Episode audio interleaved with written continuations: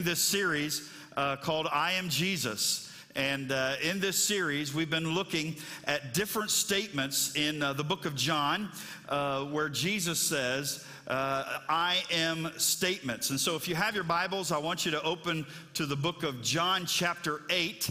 And uh, we're going to look there together in just a moment.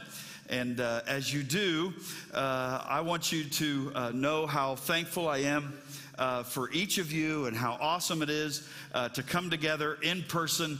And uh, I know some of you are not able to be in person uh, with us, uh, and we welcome you today as well.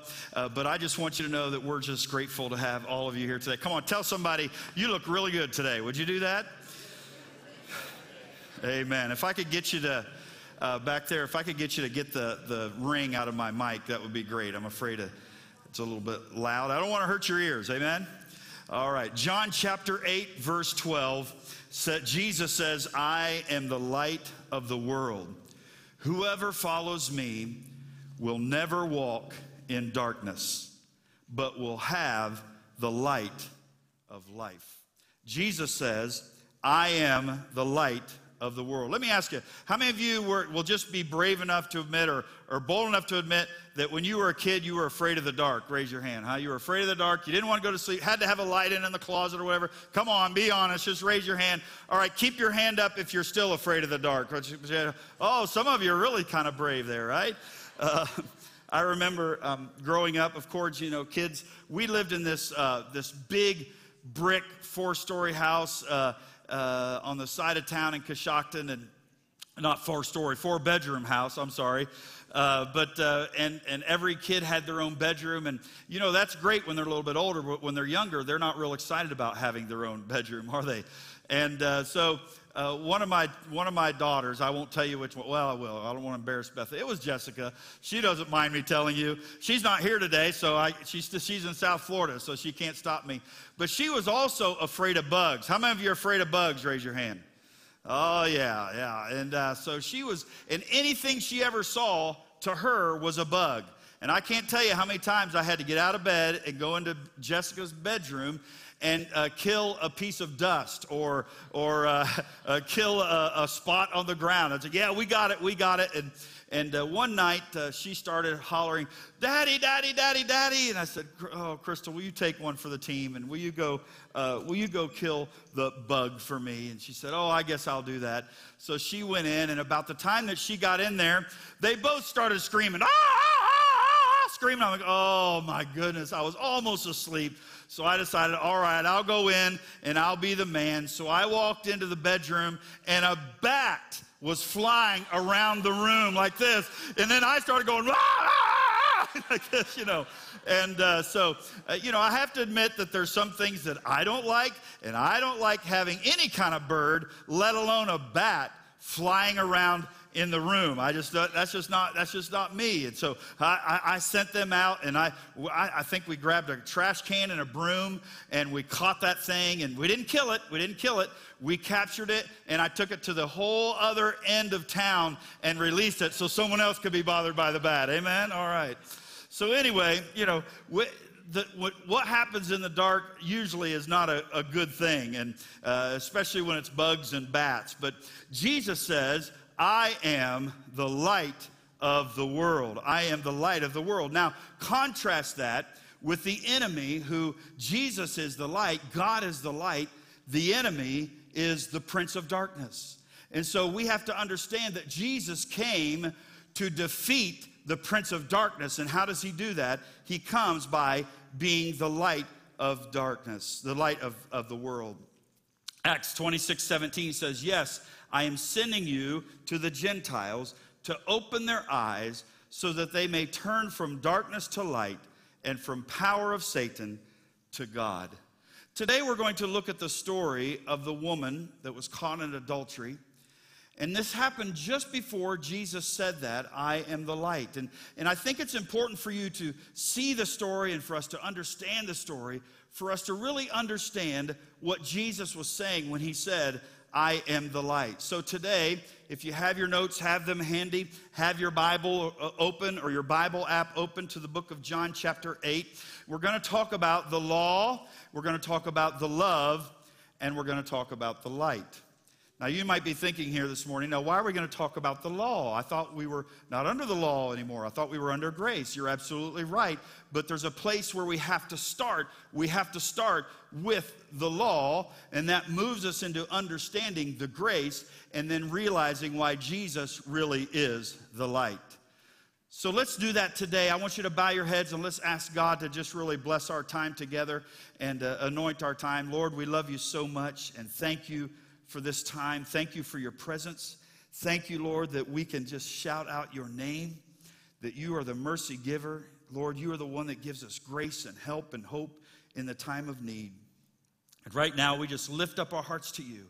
We ask, Lord, that you would speak to our hearts through your word in a mighty way. We ask in Jesus' name, amen. The law, the love, and the light. Well, we're going to look at John chapter 8, verse 2, and we're going to look at a scripture that helps us understand why all of these are important. So, if you're taking notes before we read the story, I want you to write this down. The law reveals our guilt. The law reveals our guilt. In other words, if we didn't have the law, we wouldn't know when we were doing something wrong. Am I right? And, and in this story, we find this, this lady who was caught, caught in adultery. It says, At dawn, Jesus appeared again in the temple courts where all the people gathered around him, and he sat down to teach them. The teachers of the law and the Pharisees, in other words, the church leaders, those who were very judgmental, those who were law abiding citizens, if you will, of the kingdom, brought in a woman who was caught in adultery. Now, I want you to notice she was guilty. She was caught in adultery. They made her stand before the group and said to Jesus, Teacher, this woman was caught in the act of adultery. In the law, Moses commanded us to stone such a woman. Now, stop right there. I want you to understand what they were doing here. They did this very often in Scripture. The church leaders and the Pharisees and Sadducees and all of them would come to Jesus and they would try to trick him up. They would ask him questions and try to get him to answer in such a way that they could hold it against him. So that's what's happening here. Just like uh, we talked about um, a couple weeks ago, where they said, "All right, what's the greatest commandment?" And they thought they were going to have him pick one out, so he could say, they could say, "Well, are you saying these other commandments aren't important? Or are you saying why is that one more important?" And so they're trying to trick him. Are you with me? So they made their, her stand before the group and said to Jesus, Teacher, this woman was caught in the act of adultery. In the law, notice they're, they're bringing out the law, Moses commanded us to stone such a woman. Now, what do you say? And they were using this question as a trap in order to have a basis for accusing him. Now, I want you to understand in this story, according to the law, she was guilty. So that is why we say that the law is there to show us our guilt. Jesus understood that we needed to go deeper, but they really did have her dead to rights. In fact, to the Jews, this was one of the three worst sins, and it merited her being stoned to death. And so they knew that they had this. They, they were pretty sure they had it all figured out a way to trick Jesus because they knew Jesus was trying to be the love and the light and all that. And they, they were trying to trick him. Okay, are you with me? So they were trying to trap Jesus. If Jesus agreed with them, then his reputation for loving people was going to go out the window. They knew that if, if, if, he agreed with them, which they were hoping that he would, that then they could say, see, he really doesn't love people. He really doesn't. Here's this loving God, and he agrees with us that we should stone her to death. But if he forgives and, he's, and he says, it's, I forgive you, then he's breaking the law of Moses. He's, he's basically condoning adultery in their eyes. So they think they've got Jesus dead to rights. And whatever he does, they've got him painted into a corner. And, uh, and whatever decision he makes, they can go back and say, See, I told you he wasn't somebody that loves everybody. Or, See, I told you that he condones sin. But understand that the law was not there to condemn us, the law was there to show us our need for forgiveness. The law reveals our guilt. In fact, let me just ask you, and I will be the first one to raise my hand. I will ask you, how many of you in your lifetime ever, ever, ever, if you've ever, anybody ever lied? Raise your hand, huh? Okay, yeah, I think you. How many of you would raise your hand, just be honest, sometime in your lifetime you've ever stolen anything? Raise your hand, okay? Yes, I have my hand up. I was in junior high, and I, God help me, He did forgive me. I was at a mission uh, for uh, alcoholics, and and uh, I was with one of the one of the the uh, guys there in the dorm, and uh, I put some money in the thing, and he said, "Why are you putting money in the machine?" I said, "Well, I want a coke." And uh, he said, Well, you don't have to put money in the machine. All you got to do is just shake it and then reach your hand up and you can get your own Coke. I said, Oh, that's pretty cool. So, so I grabbed the one that I paid for and then I started fishing for another one. And I fished up there and I, I brought me, now I've got two of them. I paid for one, I got one for free. I said, Oh, thanks for the tip. That's great. And so I really didn't think much about it. Shame on me. Yeah, I was a Christian, but I don't know why I thought that was okay, but I just decided I would do it. Well, that was in Ohio. We lived in South Florida. We were traveling at the time. We were staying with friends. And uh, so when I got back down to Florida, I was in church one day and the pastor was talking about stealing.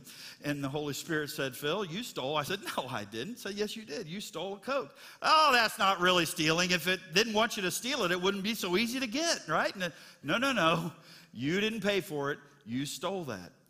And so I, uh, I don't know how much, I think it was only a quarter. You remember the days when a Coke was only a quarter a can of Coke? Am I dating myself? I think you can actually go to Walmart out there in the side and you can get those cheap ones for a quarter still. But anyway, I, I uh, confessed it to the Lord, and He said, "Now I want you to, I want you to confess it to the to the director of the mission." I'm like, oh, "I can't do that. That's too embarrassing." No, no. So I sat down and I wrote a letter. My mom helped me uh, put it in an envelope, and I put uh, 50 cents in there. I doubled the money that I owed, and I sent it back to him, and I told him the story. I said, I'm very sorry. Please forgive me. And, uh, and God, I just had this great, great uh, thing lift off of me. I just felt like, wow, I, I, wish I'd have done that sooner. I didn't even realize how that was kind of holding me down. And I was just a young boy at the time. Well, several weeks later, I got a letter back from the same guy. His name was Bruce, and he said, Phil, thank you for your honesty and thank you for your integrity and thank you for saying, uh, letting me know that you had done that. And uh, I just want you to know that I do forgive you. And uh, here's a dollar just to let you know that I love you. And I said, Wow, I even got more money. Now, listen, I'm not saying that everybody's going to do that. I'm just telling you that if there wasn't a law, thou shalt not steal, thou shalt not uh, take something from, I would not have been able to. Are you with me? The law is there. In other words, I look at it like a mirror. A mirror doesn't clean you up, it just shows you where you need to be cleaned up, right? The other day, I went to Wendy's. I was in a hurry and I, I, I grabbed a Wendy's chili and ate it as fast as I could because I had a lot of things I needed to do that day. And several hours later, I went into the restroom and I looked into the mirror as I was washing my hands and I had this great big glob of chili right here on my shirt, right underneath. I'm like, I've talked, talked to several people today, and not one of them told me that I had chili on my shirt. So I said, That's pretty cool. I was still hungry anyway. And I just said, No, I didn't. I didn't do that. I promise. I promise. I didn't. Probably the most embarrassing thing. Now, that's the bad thing when they don't tell you, right? But when I looked in the mirror, it told me, Hey, you've got something you need to clean up. Are you with me? So the law is the mirror. It helps us know. That is why God gives us the Bible, for us to read the Bible and for us to know whether it is right or whether it is wrong. And you might say, well, I didn't know it was wrong. Well, now you do. So the Holy Spirit says, now you need to make it right. You say, Do I really? Yes, because it's it, the Holy Spirit, that's how He grows us, that's how He learns us. Now, I do appreciate Caitlin the other day. Um, she came up to me and she said, What'd you have for breakfast? I said, I don't know. And then Daniel walked up and said, Hey, have you had some mustard? I said, No mustard. I looked at my shirt, didn't see anything on it. It was in my beard. Come on, church, come on now. How many of you know I need to have a bib that starts about right here when I eat and make sure? But at least they told me. But let me tell you something you can't depend on your friends to tell you that you have chili on your shirt or something in your goatee, right? You have got to go to the Word. So don't despise, I guess what I'm trying to say is don't despise the law, embrace it because it's God's way of helping us understand how to live a holy life as a Christ follower. Now, we don't do it out of, out of, uh, uh, out of obligation, we don't do it out of drudgery, we do it out of love. The Holy Spirit prompts us and says, This is what I would like for you to do. I don't know if you've ever sped before, but I used to speed a lot. In fact, I had what we used to call a fuzz buster. Do they call that anymore? I think now it's called a radar detector. And I had one of those things. I drove for a living. Uh, this was when I was bivocational, and, and I would drive during the day. And so I wanted to be sure and get to point A and point B as fast as I could, right? And so one day, um, I was going up the road. I was in a hurry. I was late for supper. And, uh, you know, the fuzz buster didn't tell me there was any cops. All of a sudden, in my rearview mirror, I see an unmarked Chevy Charger with the lights coming on, boom, boom, like this. I'm like, oh, he got me. So he walked up to the window. He said, uh, Do you know why I pulled you over? I said, Absolutely. I was speeding. Just give me the ticket. I've got no excuse. and he did. He did. He gave me a ticket. He gave me a ticket. It's kind of like Billy Graham got pulled over for speeding. It's a true story. One time, Billy Graham got pulled over for speeding, and uh, the officer walked up to him and said, Do you understand why I pulled you over? And Billy Graham said, Yes, I do. He said, Do you know who I am? And he said, Yes, I do. You're Billy Graham, and you should know better. And he wrote him a ticket, huh? but I don't have time to tell you those times when, when, when I've gotten out of a ticket. Now, I had still broken the law, but the officer understood that it wasn't on purpose. Stick with me here because this is very important. I'll tell you one instance. I was downtown uh, Cincinnati. This was early on in our marriage, and, and this is back when we used to have libraries. You used to have to go to a library and check a book out if you wanted to read it. Those of you that are younger than me, that's, that's a thing. In fact, it's still a thing, but I don't think they use it much anymore. And uh, so it was right downtown, no place to park. So I, I dropped uh, Crystal off, and I said, I'm going to go around the block, and then I'll pick you up after you come out. And so I dropped her off, and I came around the corner, and uh, as I came around the corner, the light turned red. So I looked both ways, and I turned right, and a cop pulled me over. And I said, What happened? He said, Well, uh, you just uh, turned right on red. I said, Yeah, that, you're allowed to do that. He said, Yes, but didn't you see the sign that said no right on red? I said, I absolutely did not see that sign, officer, and I'm very sorry. You're right. I shouldn't have done that. And I said, I'm just going around the block to pick my wife up because she's dropping off a book. And now listen, he had me dead to rights. By law, he could have written me a ticket. But you know what he said? Mr. Spriggs, just be careful, watch the signs, and uh, next time I might not be so nice. And he let me go he showed me grace. Now, that doesn't mean I didn't break the law. That doesn't mean that he couldn't have hauled me in. He, he could have done anything he wanted to. There's been times when, I, when they do, when they don't. We'll talk about that in just a moment. But what I want you to get right here is it's very important for you to understand the, that, that the law is, is imperative for us to understand what is right and wrong. Don't hate the Ten Commandments because the Ten Commandments, Jesus didn't do away with them, he summarized them. Love God with all your heart so that you won't have other idols in front of you and you won't take his name in vain. Love others as yourself so you won't murder them. Amen? Right? So he knows if you'll just do these, you're going to keep the command. Are you with me so far? So it might be a little surprising for me to start out this message talking about the law, but I think sometimes we throw it away because we say, well, you know, I'm under grace, I'm not under the law. But that doesn't mean that we don't keep the law. By the way, after that incident with uh, getting pulled over with a fuzzbuster, I threw away uh, the, the radar detector. I never bought another one, and I always keep it within four or five. Uh, I, uh, I, do everything I can to keep it right in there where I'm allowed and where the. I've actually asked police officers, and I don't see Carl in here, but I've asked police officers, I've said, you know, what are you, what are you looking for? They said, as long as you're within four miles of the speed limit, you're good to go. I said, all right, I'm going to do that. That's good. Let me illustrate it this way. If someone came up to me one day and said, I paid a $500 fine for you that you didn't know about, I just want you to know, I'd go, Well, what for? Well, I just wanted to do it. Well, that wouldn't mean that much to me because I didn't even know I owed $500.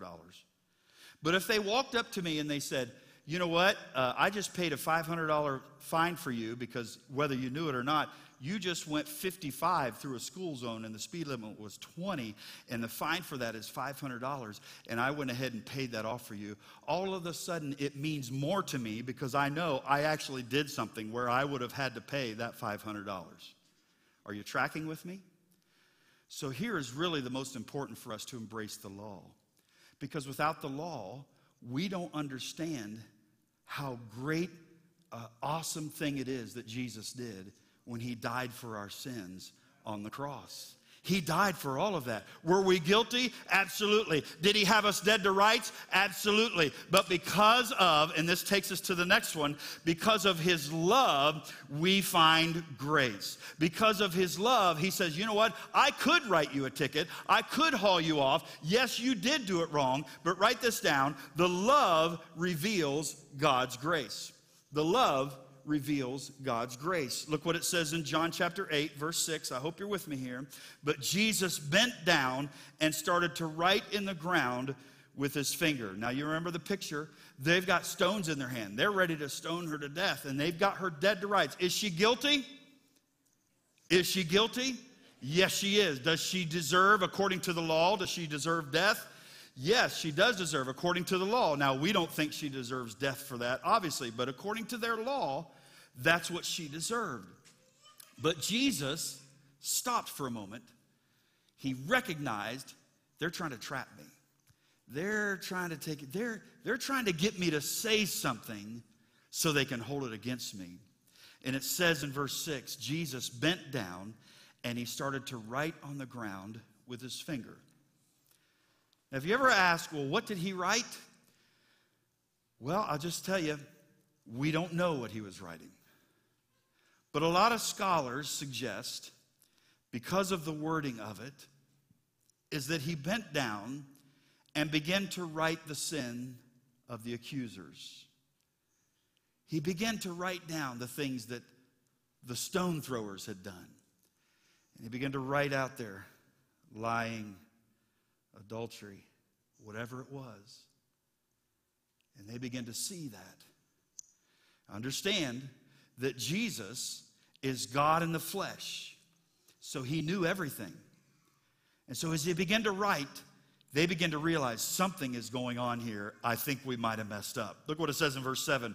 When they kept on questioning him, he straightened up and said to them, Let any one of you who is out sin be the first to throw a stone at her.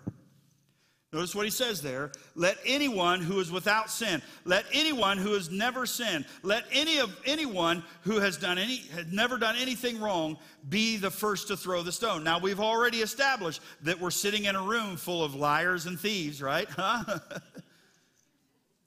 So guess what? That's why we say as a, as as Christians and believers, it is not our job to judge or to lay down the law. It's our job to love, and it's the Holy Spirit's job to be the mirror and to expose to them what it is that they need to make right in their life. Amen? Make it personal. It is the Holy Spirit's job to be your mirror and to help you know what areas in your life that you need to confess or you need to work on or you need to make right in your life. Hmm. John 8, verse 8, the next verse. Again, he stooped down and wrote on the ground. Remember, we're talking about grace. At this, those who heard began to go away one at a time. They just dropped their rocks and walked away. The older ones first, until only Jesus was left, with the woman still standing there. Jesus straightened up and asked her, Listen to this Woman, where are they? Who has condemned you?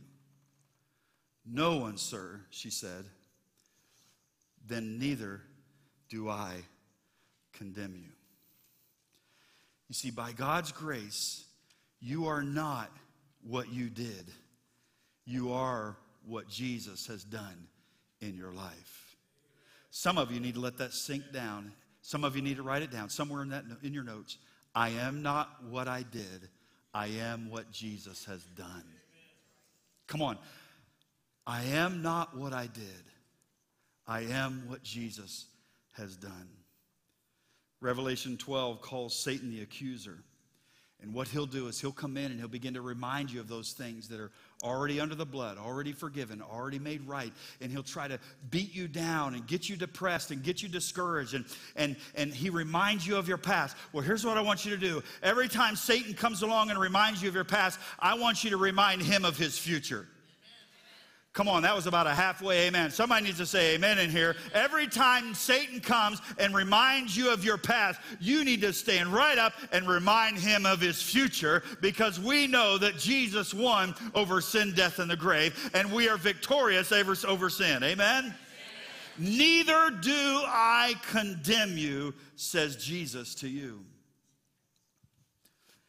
I'm a uh, Android guy, and I'm not going to get into an argument with you. I know you Apple people, you love your iPhones, and that's great. And I actually had an iPhone, but I chose to be uh, an Android guy. And, and do you know why? You know why I'm an Android guy? I'll just tell you why.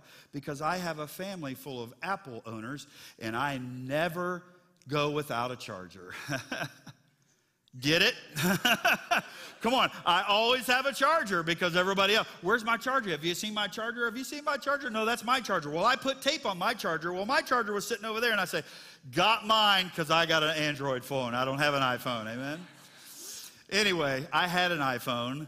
It was a 3GS, brand new, right off the market. Just to tell you about how long it was. I was back in 2000 uh, 8, maybe around in there. Uh, I got a, a 3GS iPhone. I mean, it was the latest and greatest, and it was beautiful, and I loved it. I loved technology, and I was just enjoying that so much until about 16 hours after I bought it. I got out of the phone, out of the car, and dropped it on the ground, and the screen cracked.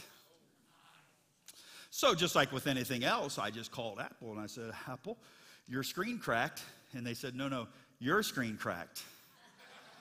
And they said, We don't fix that. I said, Now, wait a minute. This has a warranty on it. Yeah, but the warranty is for everything else except for the broken glass. Anybody else ever been through this? Huh?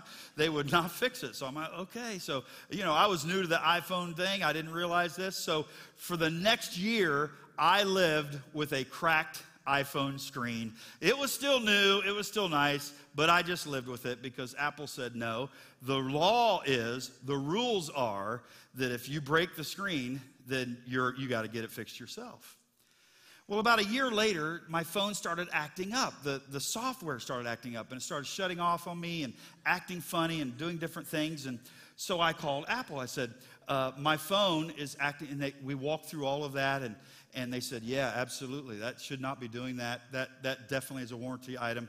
Hold on just a minute, uh, Mr. Spriggs. Uh, I'll be right back with you. And so, uh, several uh, Muzak minutes later, uh, she comes back to me and uh, she says, You know, uh, I do agree with you that uh, your, your phone is not working right, and that is a warranty item, but I notice here that uh, the screen is cracked. Is that right? I noticed that uh, you called a while back, the screen. Yes, the screen is cracked oh, then we can't do anything about it. I'm sorry, Mr. Spriggs, you'll just have to keep that phone on. But what do you mean? It's not the screen anymore. It's not working right. No, no.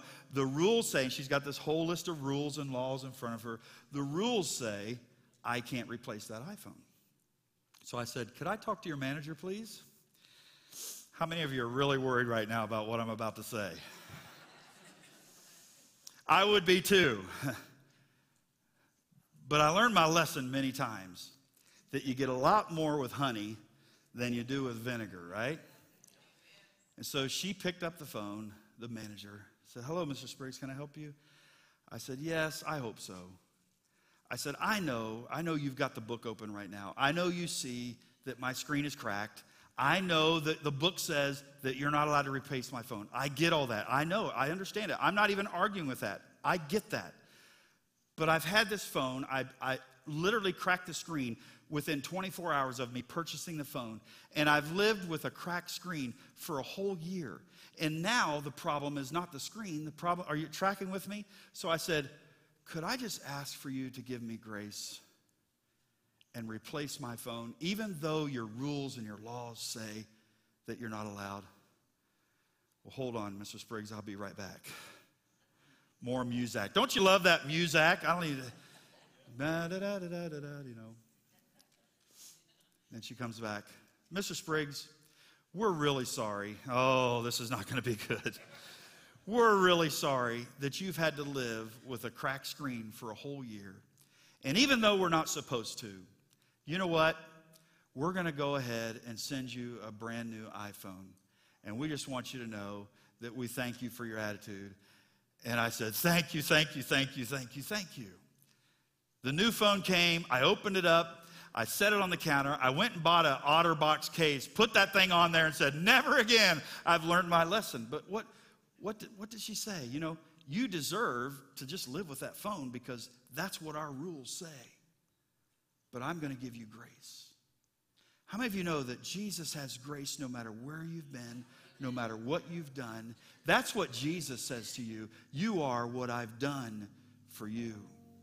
And I want you to notice something else. Jesus didn't say, you're forgiven, but I understand the way things are, and I know, I know that you've really had a, a rough time. So just, if you would, just try to sin less. Just try to sin less. I want you to write those two words down sin less, as if Jesus would tell us to please just sin less. Write that down somewhere in your notes. Sin less. Two words sin, L E S S. That's not what Jesus says to us. He doesn't say, if you could just try, maybe, maybe on the weekends you could try to be a good person and not lie so much, or maybe when you're around family, or maybe when you're at church, just try to sin. He didn't say that. He said, here's what I'm asking you to be. I want you to put a, I want you to put those two words together. I'm wanting you, I'm asking you to be sinless. Do you see that? Look what he says. Jesus declared, Go now and leave your life of sin. You see, here's where we get messed up. We think that because we're under grace and not under law, we can just go out and just sin all we want because it's we're already okay. No, no, Jesus doesn't say that. He said, "Go and sin no more. Leave your life of sin. There's an urgency here. You notice how he says, Go now. I want you to circle that word now. He is saying to us today, Go now and sin no more. I believe that this is a proof text to help us understand that as believers, we can live a victorious Christian life. We don't have to sin. It's not that we won't sin, but if we do, it's not God's fault. His Holy Spirit will give us the strength to go and sin no more, to go and leave your life of sin. And if we don't, we're going to deal with shame. We're going to deal with not liking ourselves, maybe even being tempted to harm ourselves. Go now and leave your life of sin. So the law reveals our guilt. The love, aren't you glad, reveals God's grace. So here we are at the I am statement. You ready? The light reveals our hope. The light of Jesus says there's hope for you to turn around and live a new life. A new life. Verse 11 said, Go now and leave this life of sin. It was full of hell, full of hope. then verse 12 when Jesus spoke again to the people, he said, Listen to this. Now we've got it in context, don't we? We've heard the story. Now he says, I am the light of the world. Whoever follows me will never walk in darkness. Everyone say, never? Will never walk in darkness, but will have the light of life. Jesus says, I don't condemn you, I forgive you and I give you the light, which is the hope of the world, and I help you know every day what next step you need to take to live in victory. Amen? Why? Because at that moment, Jesus wasn't just the light of the world. Watch this. He was the light of her world. Somewhere down there, write this Jesus is the light of my Wow. Still in John, but in chapter 12, verse 46, he says, I have come into the world as a light, so that no one who believes in me should stay in darkness. Here's what I want you to see from that the light always defeats the darkness. Always. Come on, church, say always always. The light, there is not enough darkness in the world to put out the light of the smallest candle. When there is light in the room, you will see the light. There's not enough darkness. The enemy cannot cause enough darkness in this world. And I want to tell you, this world is chaotic. This world is a, is a mess, and we know it, and we see it, and we know that the enemy is doing everything he can to pull us in, to draw us in, to get us discouraged, to get us uh, to be a part of that. But I want to know, I want you to know, Jesus says, I am the light of the world, and I will dispel the darkness if you will bring me inside as your Savior. Micah 7 8. Do not gloat over me, my enemy. Though I have fallen, I will rise. Though I sit in darkness, watch this, the Lord will be my light. I'm going to ask you to stand. Just very quietly, just put your nose aside and just, just stick with me here for just a moment. Just hang with me. Just everybody stand for just a moment, if you can, if you're able. I want you to know, first of all, that the altars are always open. And so when I when I come to a close, or even before, if you feel like you need to pray, the altar is always open. And so just like that, I'm going to open the altar. But I don't want that to become a reason for you not to make some decisions today. Because I'll tell you, I've sat where you are a lot. And I've had the Holy Spirit speak to me. And I've had the Holy Spirit say, Phil, you need to go down to the altar just as an act of submission, an act of, of just uh, awareing, awareness of my speaking to your heart.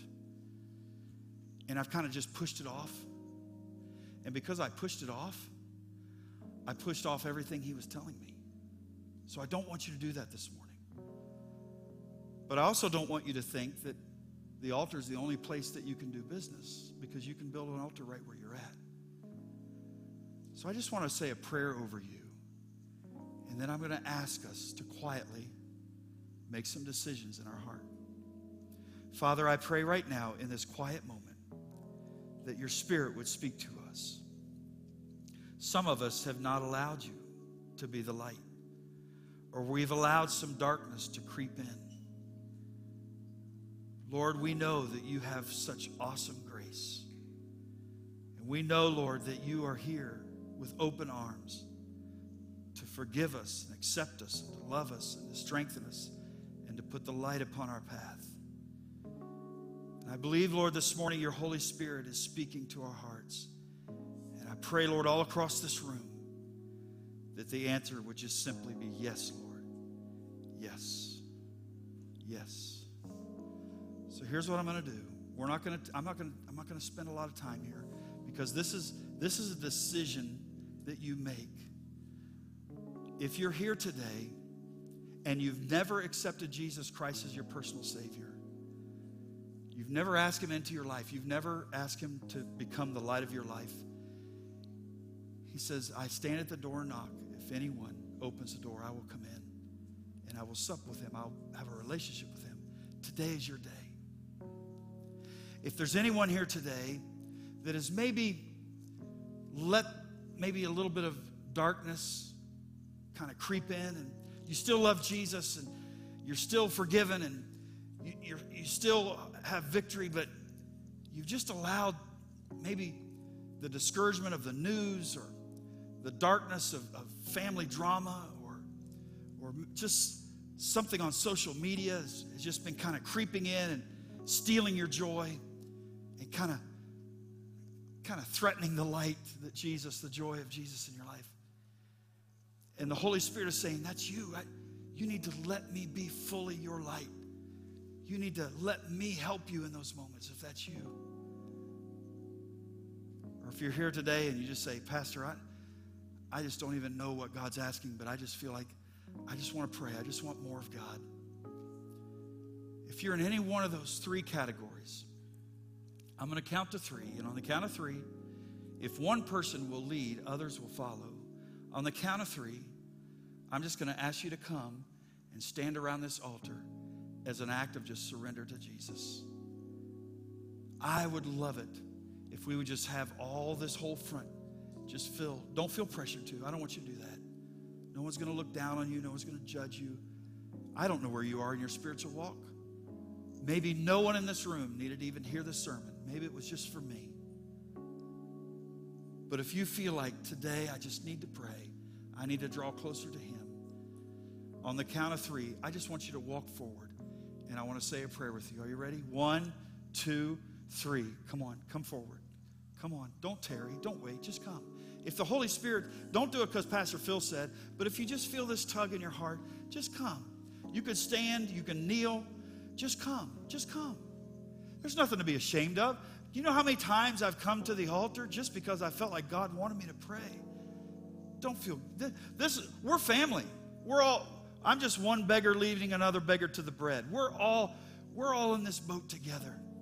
I want to tell you something. There's something about making a public move when the Holy Spirit speaks to our heart, says, Jesus, just, just touch me. Just touch me. I need you. Jesus, I need you.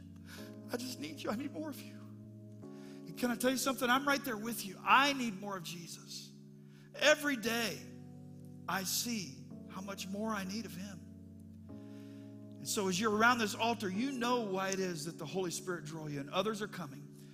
I'm not going to draw this out. This is between you and God. You know why you came.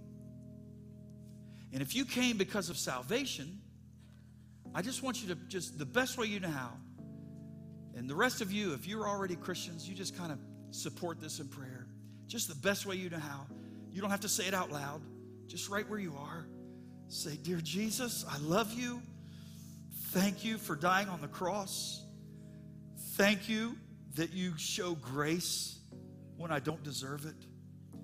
And I pray, Jesus, the best way I know how, that you would change me and make me a new person inside.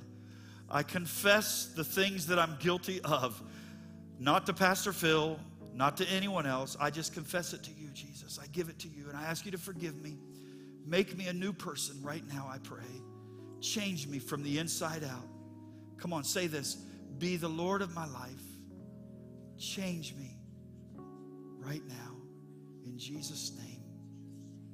Amen. Now, stay with me. If you prayed that prayer, this prayer is for you too. If you prayed that prayer, now I'm going to pray for the believers, everyone, and I'm going to ask God to complete whatever work it is that He's working in you right now.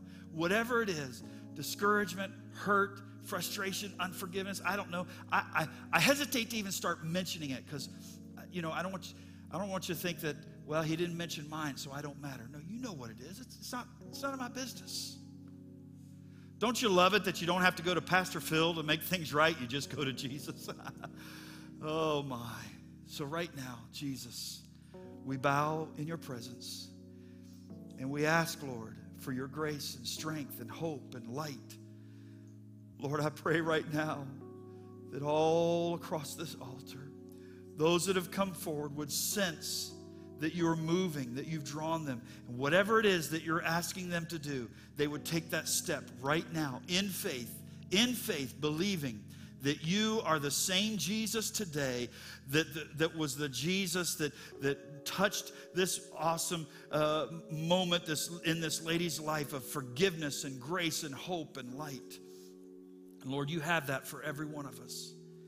And I pray, dear God, that as we leave this place, we would sense afresh and anew hope and light, strength, forgiveness, encouragement. Lord, help us to just lay it at the altar right now. Do this for me. Those of you around the altar, would you just hold your hands out like this? Just do this. Just hold your hands out. Okay? And I want you to just imagine. You can do it if you're out there in the seats and you feel led to do this, you can as well. I just want you to, in your mind's eye, I don't want you to speak it out. It's none of my business. I just want you to, in your mind's eye, place whatever it is that's that's you're holding on to that God is asking you. The, the reason He the reason He asked you to come to the altar, just just visually in your in your mind's eye, put that right there in, in your hands. Just just put it there. Just just let it come out. Just come out. Just just do that. Here's what I want you to do as you're standing around that altar, I just want you to turn your hands over and just put it on the altar of Jesus. And give it to Him. Just give it to Him. And when you walk back, I want you to leave it there and let the blood of Christ be the strength and the healing and the touch that's needed in that. I want to tell you something about the blood of Christ. Look up at me right here. The blood of Christ goes deeper than just forgiveness. Thank God for forgiveness. But his blood goes into the place of freedom and joy and hope and help in the time of the most difficult times. And that's what I ask for you. I love you. I'm honored to be your pastor. But more importantly, the Jesus that we read about is alive and well, and he loves you with an everlasting love.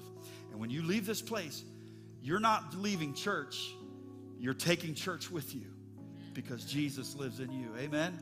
Come on, church. Can we just give God a praise for what he's doing today? Come on. Amen. So, God, I just give you praise for what you're doing. I give you praise in advance. Lord, I can't wait to hear the testimonies of victories that have, been, that have taken place in this quiet moment before you. We give you glory and honor and praise for all that is accomplished. And we pray this in Jesus' name. Come on, church. Everyone say amen. Amen. Amen. amen. God bless you. God bless you. You can go back to your seat as you feel comfortable doing that. The rest of you can have a seat. And uh, I just, man, I tell you what, God is amazing. God is amazing. I, I haven't made it a secret that that uh, when God called me to be a pastor, I said, "Say what? you want me to do what? Don't you know me?" And uh, you know, throughout my 30 years of ministry, we've had that conversation. Lord, why do you use me? But I tell you, it's these moments that make it worth it. And so here's what I always say after these kind of moments. I want you to know this. It's real. Come on, church, say it's real. It's real. Tell somebody, it's real. You hang on to that. You hang on to that. Well, we're gonna we're gonna change uh, mood just a little bit, uh, and uh, I'm just thanking God for what He did, and, and I've put this off long enough. I don't know. Do we have a hat today? Oh, I was worried about that. How many remember what I said last week? If the church ever reached 300, what Pastor Phil had to do? So uh, come on up here. I guess I'll say they've been waiting a long time for this. I, I, I don't know. Can I tell them to turn the cameras off? Can we do that? Ushers, you come on up. We're going to pray over the offering. We better pray before it gets silly in here, all right? Lord, thank you for your many blessings. We give because we love you. We don't give out of guilt. In fact, you pray, you ask us not to give out of guilt. We don't give out of pressure. You ask us not to give out of pressure. And I ask if there's anyone here that feels pressured that they would just wait until they don't feel pressured to give. I don't, you don't, you want us to give out of a joyful heart.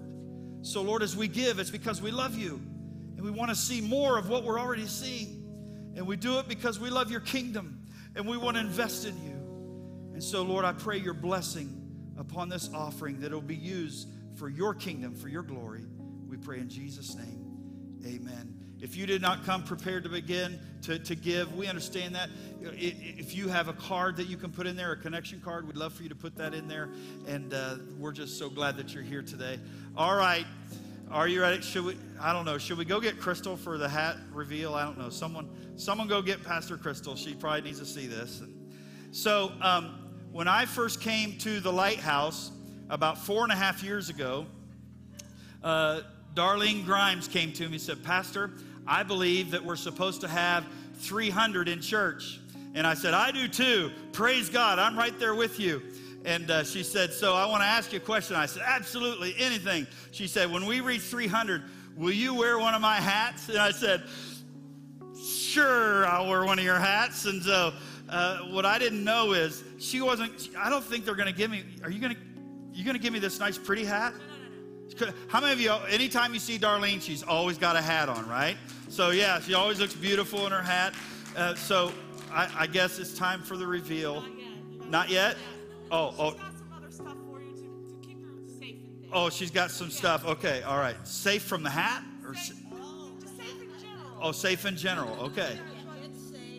All right, you got to got to make it quick so we can meet the other churches of the, to the buffet. Okay. All right. Okay.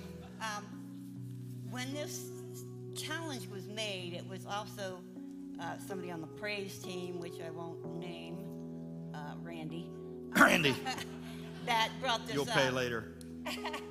So um, I was trying to think. I, you know, we don't want to embarrass him too much. You know, he's a good pastor and everything. Oh, I'm in trouble. Um, no, no. So uh, everybody knows that before COVID, he was a runner. He loved to run. Yep. Okay. Now I noticed when I watched last week that his his you know he mows the grass. That's pretty much what. Yeah. That's exercise. But either way, for exercise. And I have a rider. So I was trying to think of a hat that would encourage him maybe to go back to doing that. So we have some other things here for him too. So this is this is my uh, Yeah, gotta, this is my uh, you gotta get dressed. this is my you're fat so go running shirt, No, no, huh? no. Okay, all right. So this, oh my goodness. Caution, Pastor. What's it say? caution, pastor on a mission. Pastor on a mission. Oh my word. This That's is uh, better that- than oh our. my That's goodness. better than our um You've really planned this out, haven't you? All right, can you see that? our team out there. Uh, Crystal, did you know they were going to do this? Uh, I don't know. Not. Absolutely All right. not. You know, he has to keep hydrated. Got to keep hydrated. Hydrated, so we got a water bottle. All right, Water okay. bottle. All right, let me zip this up. You don't have Oh to zip my it word. up, but Woo, it fits. It That's a miracle right there. I tried it on my Jesus husband. is still in the miracle working business. All right. All right, water bottle. Also. Water bottle. Oh, a fan. I need that right now. Oh my. You clip it on your Clip it on your shirt. Oh my goodness. And it just- shirt and it blows Ah. up the face. Yes, very lovely. I'm gonna wear this while I preach next week. All right, good deal. All right, let me put that on there. All right. And- You Everybody needs sunglasses outside. It Oh, hurts your yeah. eyes if you don't have sunglasses. Oh, However, my we know you word. have regular glasses, so it might not. Be. What did I very agree well. to? Uh, No wonder we never had three. I kept sending people away, and then- we have 299. Please go home, please. Okay, All right. and you're getting Sunscreen. so sunscreen is very Oh, important. my word. Got to have some sunscreen. Oh, oh, Oh, I that's can't. sunglasses. Oh, We knew about the there we go. sunglasses. All right. If you get too hot and sweaty, it might drip in your eyeballs. How many of you know I love Jesus, huh? All right, a headband. I need that right now. All right. You're gonna, I need somebody to help me hold this stuff. Glasses. All right. Here's There we go. Oh, there's a bag. Okay. Oh, people need a- I think. Oh, oh, oh, oh. Drop the bag. Don't want to break it. Now, comes the inspirational part. Inspirational. Yes. Oh no, I because see of COVID, donuts. everybody has to wear these. He loves donuts. We got him a donut mask. A donut mask. Yeah. Oh my bandana. You can word. it as a bandana. It's very multiple. I actually look like I'm about to rob a bank. I don't know. I'm gonna you hold now for the hat. oh my goodness. I was trying Oh. to something to. Good thing I waited till after I preached, huh? Can you still hear me, huh? All right, let's see the hat. To go. Huh? All right. here comes your hat. Inspire me to go. Donuts do not inspire me to do better health wise. I'm going to tell you right now. But, all right. Oh my goodness. I love donuts. all right, everybody, take your pictures. Take your pictures. Where did all these cameras come from? I, oh, I, this is going to be all over, isn't it? Huh? I'm going to have to delete my Facebook page and all that stuff. I don't know. How many of you know I must love you an awful lot to do this, huh? Oh, you're so sweet. Thank you. I love you. And I have a feeling you had something to do with this too. Come on, give them a hand, huh? All right. Love you. Wow. That was a mood changer, wasn't it? But you know, how many are watching The Chosen? Oh, you got to watch The Chosen. You need to get your phone out right now, open up the App Store or open up Google Play, download the app called The Chosen. It's free, it's the ama- most amazing depiction of Jesus' life. It's a good one. And uh, can you hear me? There we go. Now I definitely look like I'm a rob a bank. But uh, yes. Season one is on Peacock TV, but it's awesome because you see one of my favorite scenes. Jesus has such a great sense